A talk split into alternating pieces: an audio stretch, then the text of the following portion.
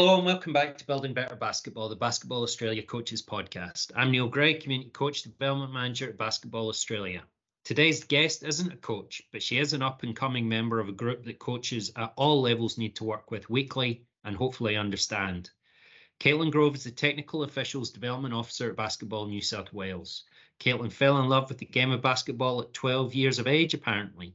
She's represented her local club, Bankstown Bruins, as a player and referee for many years. Finding her passion for refereeing at the young age of 14, she is currently on the NBL One panel as well as being a regular at the Footlocker Basketball Australian National Championships. Caitlin holds a bachelor's degree in psychology, which I'm sure is valuable in the refereeing space, and is completing her master's in social work and has a passion for referee development and well-being. Caitlin, thanks for giving up your time this morning and welcome to Building Better Basketball. Thank you. Thank you for having me.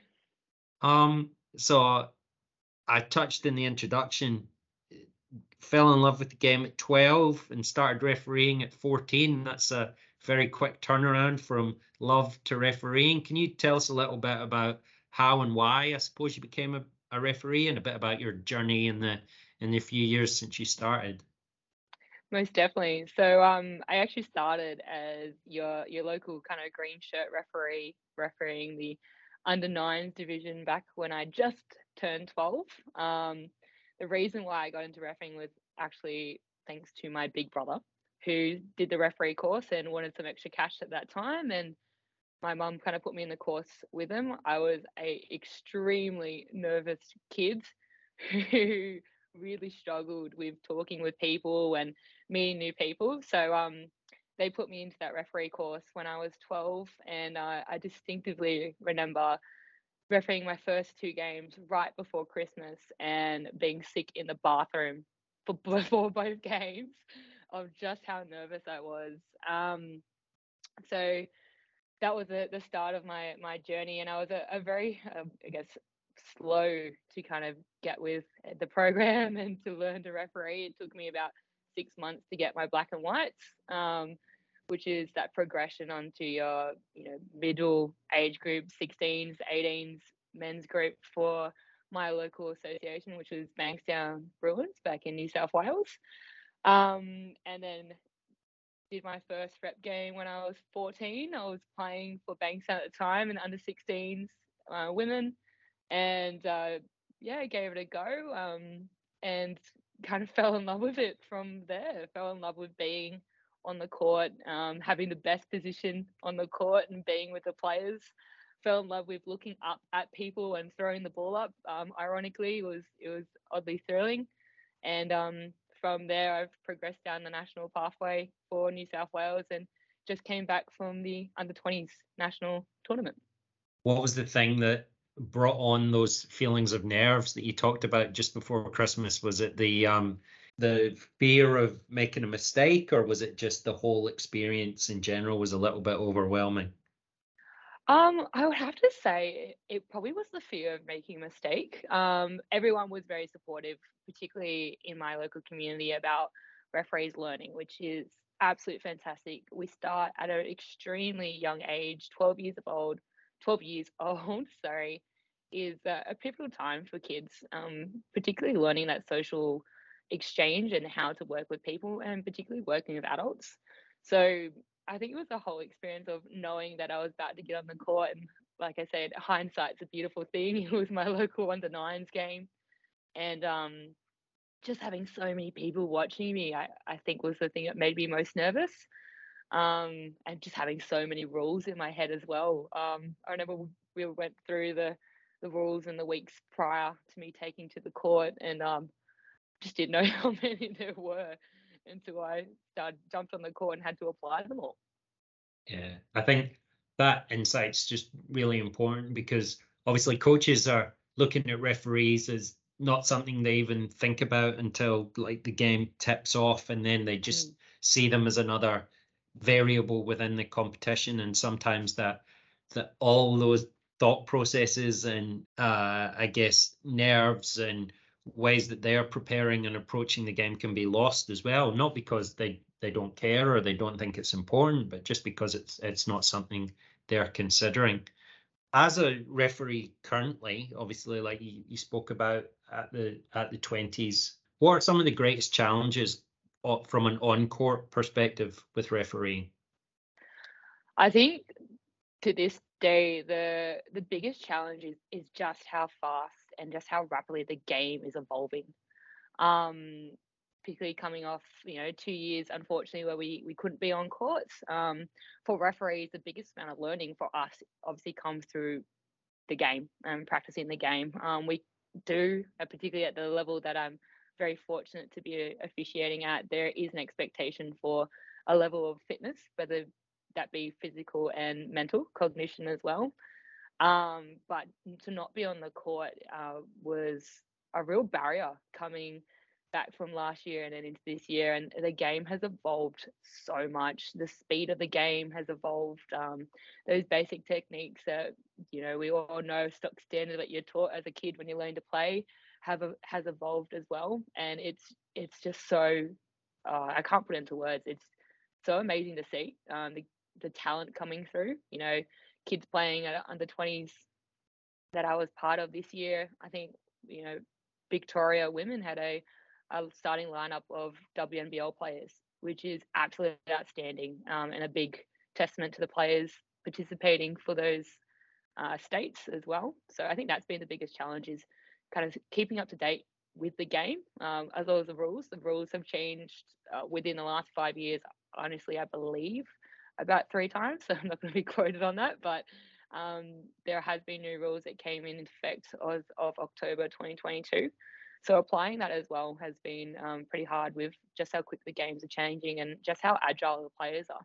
What would you say the one is the one that kind of gets the most has the most like line calls? Would it be something like traveling or some form of um, defense or the the call that's probably most misunderstood and maybe that's from a perspective of referees needing to share our perspective on it is um, definitely those transition calls going in from um, offense to so defense to offense um, down the court and um, having those quick hand checks on the hip. I know that's a really annoying thing for a lot of coaches to see. Um, I was speaking to some of my friends actually in the recent week about those calls. Um, I think that's probably the most controversial call. But just another testament back to how quick the game's changing. I've uh, participated in two NBL One East games so far this season within my um commitments, and um I went three quarters without a foul call. So that's just how quickly the game's going. I think I had four out of bounds. Um, so I'm a, a passive participant in what is an awesome spectacle of basketball and guarantee that would be the one time that people will leave and won't remember that you even refereed that game, Caitlin. Yeah. and you you leave thinking I've ref the perfect game here because I haven't had to do anything, and no one 100%. will remember you. Hundred percent. I I sit back in those games and just go, wow. Everyone's sitting in the crowd, and, and I get to sit on the stand on the floor, which is uh, also absolutely awesome. And it's good to share those uh, jokes with the players as well. Of oh, you're you're still here um, I've been run into once or twice as well because I've been forgotten that I'm there too. So that's always a good laugh. One of the key things that we talked about is the relationship with coaches. And as a younger referee and one who is operating at that national championships levels, where we have like coaches from the NBA Global Academy in the case of the, the 20s and people like Ash Arnott from the COE who's looking after one of the um, state sides. These are professional coaches operating with amateur players so often they can be quite uh, vocal not in a not in a bad way but they are communicating with those athletes similar to the way they would communicate with professional athletes. And i would imagine that in occasions they are also communicating with the referees in the same way they would communicate with referees at a, a professional or, or semi-professional level. How have you found the kind of relationship that you've had to build with coaches and uh, to any coaches listening what are some of the things you've found that you've done either they've done or you've done to help make that relationship a healthier one? Yeah 100% it's a massive challenge working with um, some amazingly experienced coaches particularly on the 20s you, you mentioned a few and Um, I think for me, the pr- perspective I take in that situation is to be curious. Um, a lot of these coaches have a wealth of knowledge well beyond my expertise. Um, and being part of the game for so long, that knowledge is only just further developed. And um, for me, particularly if there's a, a point of indifference on, on a perspective about what happens, because that's what a lot of calls are at that level. It's um, all about perspective of what occurred. Um, is just asking, um, asking questions. Um, I start my pre-game chat, and all referees will go across to those to the coaches and, and say hello. Um, that's something that we like to practice across all leagues. And one thing I say is it's really lonely being a referee if no one talks to you. Um, so if the opportunity is there to ask them a, a question, I'll, I'll, definitely take that. And a lot of the time, and I guess one thing that people see more often than not, but doesn't actually occur that frequently, is that intense exchange between referees. At the 20s that I was at, just at, I, I didn't experience that. I had the opportunity to speak to the likes of Ash, and I had his game, which was a phenomenal game against Victoria, is just asking him a question about what he saw and why he thought it was an illegal or illegal action, and then just explaining my perspective back. Um, a lot of the time, that's the approach I like to take, and it also helps with my knowledge as well. I get that exchange with the coach, and I get to see where they're coming from as well. Uh, I also have the opportunity to, ask coaches about their plays and their execution of their plays and what they're trying to get out of the game. Um, it's nice sometimes to sit back and what a lot of referees do that people don't realize, particularly these national championships, but um, on NBL one or any senior games across the nation is we do scout the teams and we do take that opportunity to to sit down and to watch, whether that be looking at game film or being there before a game or asking a friend. And just asking questions as well has always been the, the biggest thing for me to break down those barriers and to kind of develop my knowledge as well.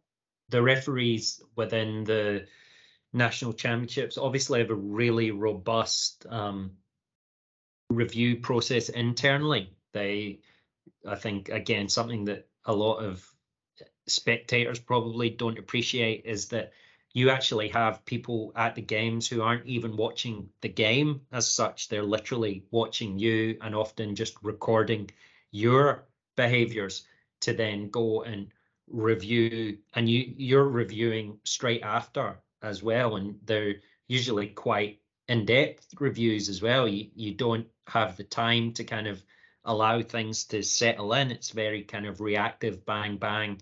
You, you've got your next rotation off and then you're back on the court again. How's that from a, I guess, just the emotional perspective of being able to compartmentalize what happens very fast, review it, and then move on? How do you how do you find that? Yeah, hundred percent. Um, for us referees, particularly national championship, but again on that any real senior level, um, our one game for us can usually take about five hours. Um, we get to the game like players do an hour beforehand, and, and that's when our mental preparation starts. Um, we start by talking to the crew, whether it be a two person crew or a three person crew. Um, we all want to get on the same side. We want to try our best to be in that same mental headspace before we go into the game to reduce any discrepancies. Uh, the game obviously goes for two hours, and, and like you mentioned, Neil, it goes for the post game afterwards, um, which is straight away. We go back to the locker room and and sit down, and yeah, we um, often get videoed as well. So it's a very holistic picture on the feedback that we receive. That being the way we present ourselves, as well as the actual calling selection throughout the game as well, as well as our technical control. Um, to do that back to back has taken a, a lot of years of practice, I have to admit.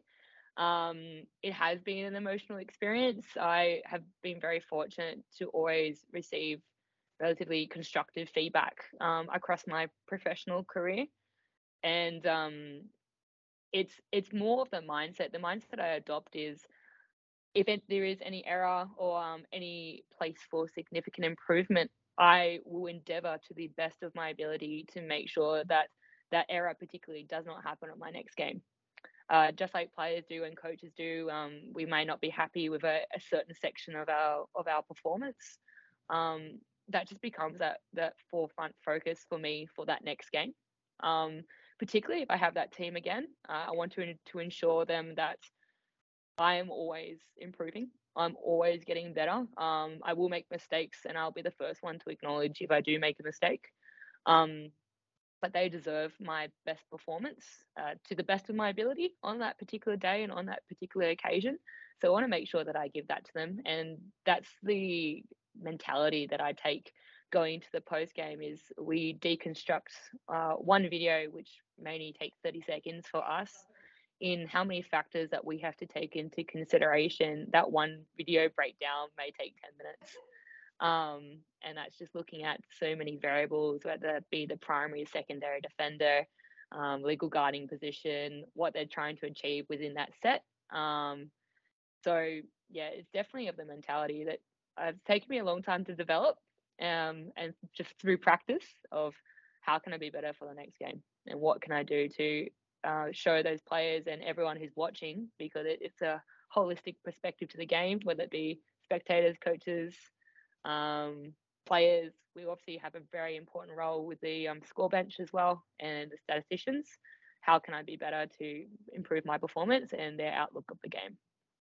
So you touched on there in the videos that they're actually not just even looking at your calls, but also your body language and everything like that. And obviously another key portion that the videos might not pick up because of crowd noise and, and lack of microphones and stuff like that is the communication with the players on the court.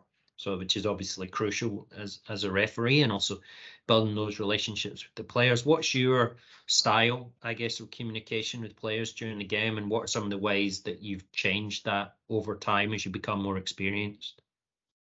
Definitely. Um, my style of refereeing is, ironically, through talking. Um, I really enjoy stopping and taking the opportunity to hear someone's grievance um, or to acknowledge a player in a particular action, um, such as a, a, drive to the bucket. There might be a, a soft hand foul that I have to call, or um, because it was just an action and that's affected the shot. But by acknowledging the player of, you know, hey mate, this is why I had the call. Um, this was the action, just so you know. So it's just through that open line of communication I have found the most benefit um, on floor, particularly also with coaches, um, with three officials on the floor. There's always one who is closest to the bench side. Um, and just being open with them. If, if I don't have that answer, I, because my partner's made the call and, and I'm not watching um, that particular area at that particular point of time, I will endeavour to get that for them. And that's definitely something that we share amongst all referees is when we come together next, we'll go, okay, I didn't have this answer. You made the call. Can you go speak to the coach? Uh, or can you go speak to that player? Can you let them know what's going on to the best of your ability? Um, that kind of perspective did change a lot. I uh, started on my uh, my younger careers and as i mentioned was extremely nervous person so that communication factor was uh, probably at like negative five uh, wasn't even zero i probably didn't even acknowledge people so um back to in my younger days if they know me i'm so sorry um so that's definitely changed through confidence throughout the years and, and that has been through making errors um, and saying the wrong things or not knowing the answers and not going back to someone. Um, so that's definitely a, my communication style has evolved through making errors and making mistakes, but also, like I said before, asking questions. I was fortunate enough to work in the coaching department at my lo- local association for many of years, and we used to sit down on a on a Monday, myself and my my boss, and and speak about that and say, all right, what works for you? What do you like as a coach? What do you like? What referees do? Or what do you not like? And it was a very open conversation that we used to say back as well and he'd take my perspective as well. So that definitely helped me grow Ellen, the last question we ask everyone who comes on the podcast if and this will be a totally new and unique perspective to hear what a referee thinks about this. If there was one coach in any sport, alive or dead, that you could ask a question, who would the coach be and what would the question be? Yeah, this has been a tough one. I'm not going to deny. Um, and I've thought a lot of opinions as to what people would think. Um, my open question is, uh, would be, what are your non-negotiables as a coach? Your holistic picture in the game before you take the court, things that you know you expect of the players, you expect of us and, and me as an official. What are your non-negotiables? Um, and and having a chat with people about about that. And I'd love to compare that across codes, that being basketball um, from the elite level, looking at know, Sandy Brondello. I think she'd be an amazing person to ask that question from but also going to, you know, I'm an NRL fan, so looking at NRL as well and, and comparing that would be my question um, and taking that holistic approach to the game. Awesome. Caitlin, as I'm sure people that have listened to this episode are aware, you are an incredibly friendly and welcoming person and do love to a chat. So I encourage anyone that is at any of the nationals that Caitlin is refereeing at to um, make sure and, and say good day to her. And if you do have a burning question that you want to ask a referee, I'm sure Caitlin would happily um, have a yarn about it with you. Caitlin, thank you so much for giving up your time to, I guess, offer an insight to the community coaches about all the hard work that referees are doing and also their perspective from their position on the court, which is very different to coaching. And um, all the best for the, the rest of the uh, NBL one season. Thank you. And thank you for having me.